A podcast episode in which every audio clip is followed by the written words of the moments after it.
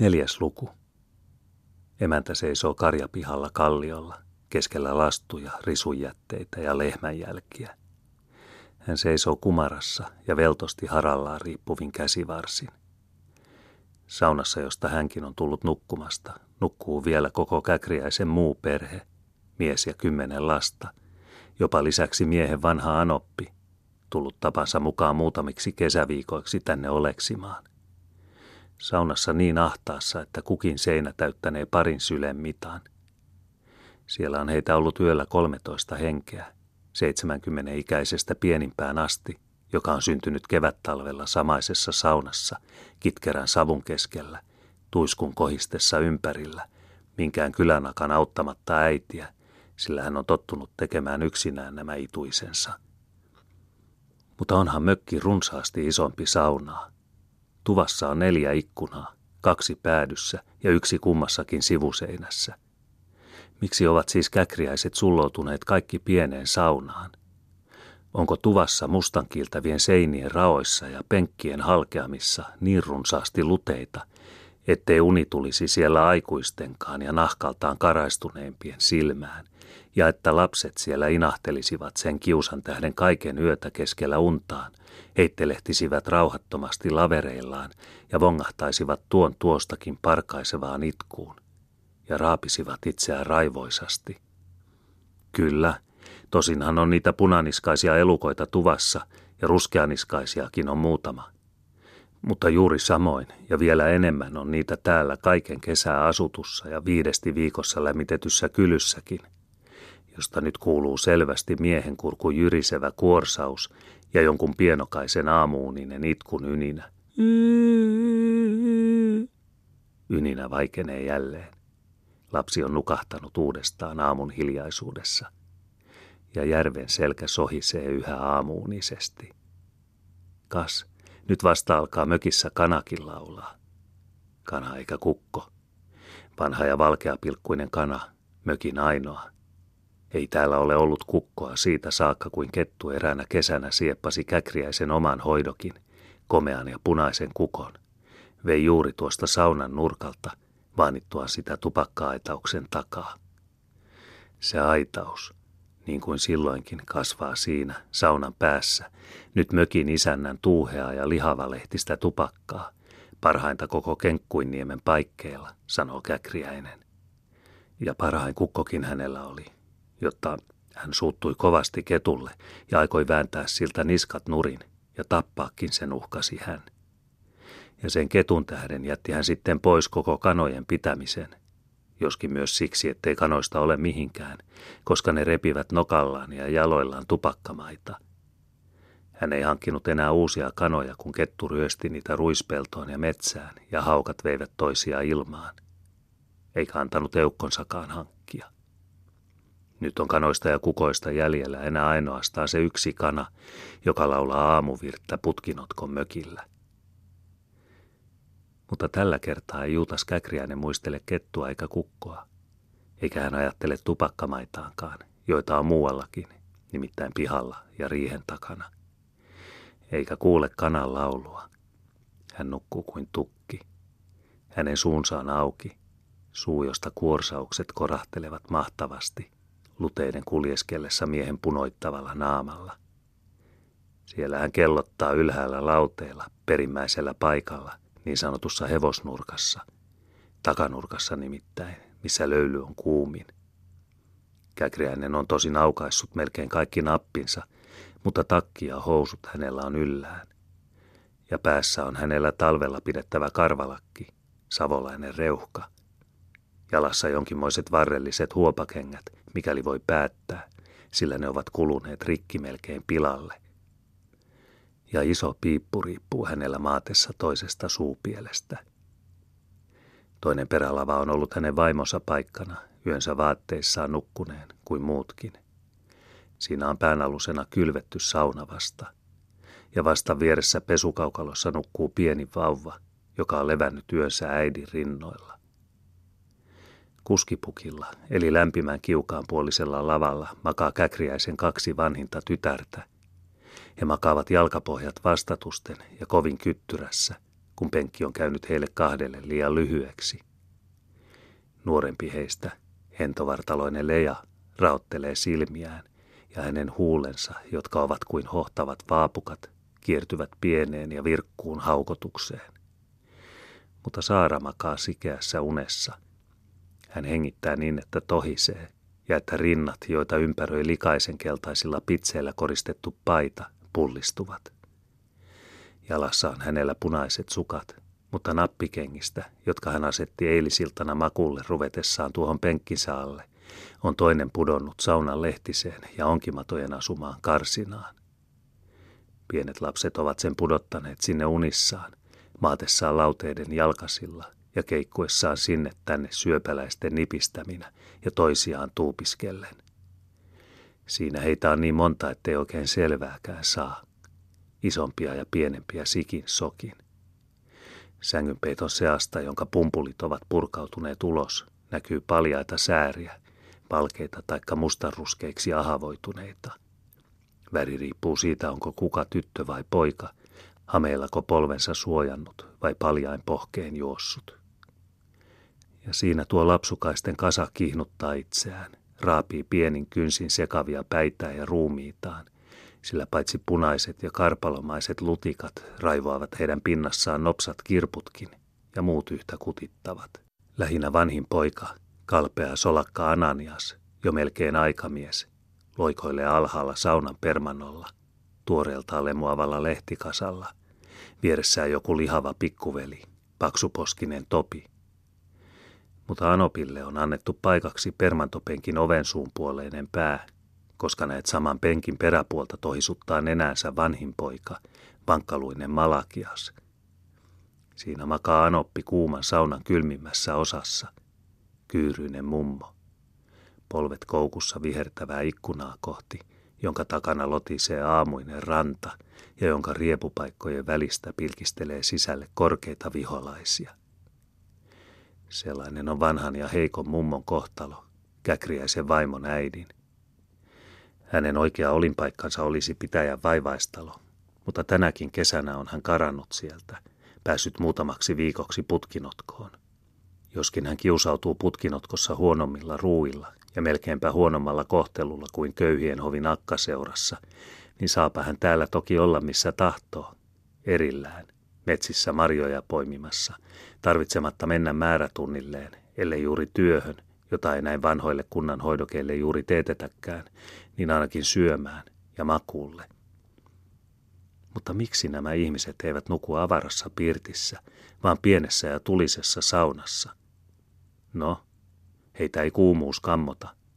Nuo luonnonlapset, miehet, jotka liikkuvat talvella hevostöissä tai halkoja hakkaamassa viiltävillä pakkasilla ja syvässä hangessa, ja pojat, jotka hiihtelevät usein hyvinkin ohuissa pukimissa katsomassa jäniksen pyydyksiä tai laskemassa mäkeä putkinotkon töyryltä, ovat yleensä sisällä vilunarkoja.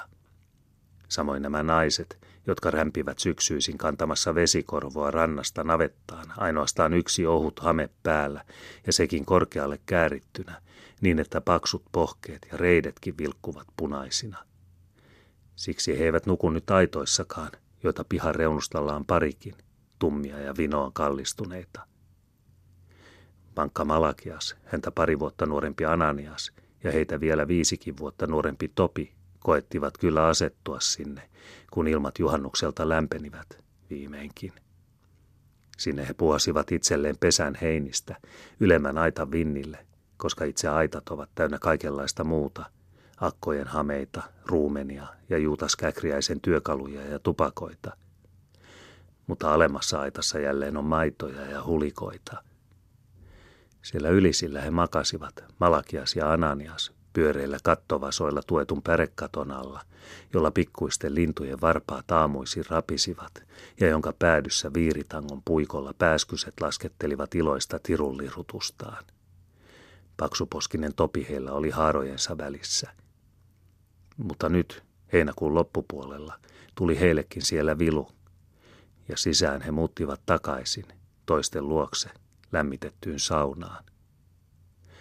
Ja joskin päivät nykyään ovat melkeinpä kuumimmillaan, niin öisin aamunkoitteessa on ulkona viiltävä vilu. Sellainen on Pohjolan kesä.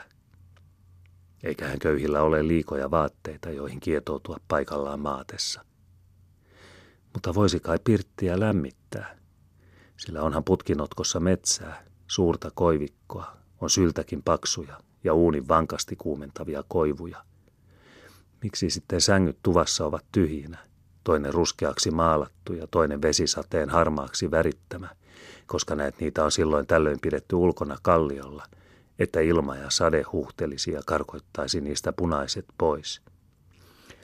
Miksi on sängyt hylätty pelkästään joidenkuiden vanhojen housujen ja hameiden olinpaikaksi? Ja yksinään on heitetty tupaa mökin ainoa kukkakin, lejan kalpea turkin palko. No, kukka nyt on kukka. Ja tupaa voisi kyllä lämmittää, mutta siinä ei kestä lämmin. Sillä siitä on takaseinästä kolme, neljä hirsikertaa olemattomissa. Siinä ei voi elää muuta kuin päivisin. Tässäkin eräänä aamuna, kun mökin emäntä, Rosina, meni ensimmäisenä tupaan, risukasa helmassa sytyttämään tulta kahvipannun alle, niin istui siellä pankolla, karstaisen padan vieressä, iso kettu, punainen tulikettu. Mökin emäntä pelästyi. Mikähän tässä vielä tulee, kun ketut työnnäiksevät sisälle, padasta lihalientä haistelemaan. Ananias oli edellisenä päivänä kalalla käydessään tavannut merrasta poikuen pieniä sorsia, ja niitä oli keitetty. Ja jos lienee kettu älynyt sen lintukeiton hajun, vai mitä lienee tullut varoittamaan, pahaa aikomaan. Siinä se pankolta hävisi kuin lentämällä. Pelästyneen Rosinan, joka oli jäänyt paikalleen oven suuhun ja tuijotti kettua, ei tarvinnut sitä edes hätistää pois. Niin, ketut pääsevät tupaan.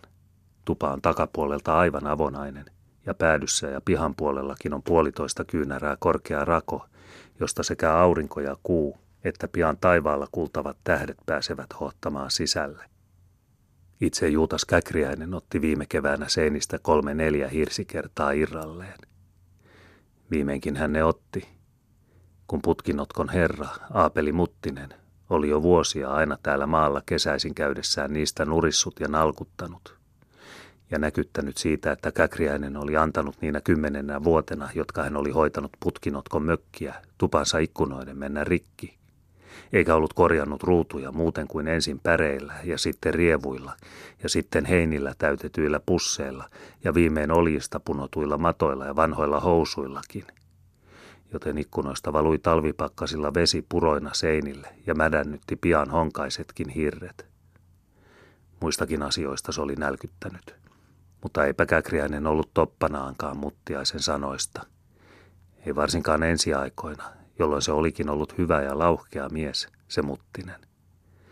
Lauhkea aivan kuin silloin, kun se oli antanut tämän putkinotkon mökin käkriäiselle.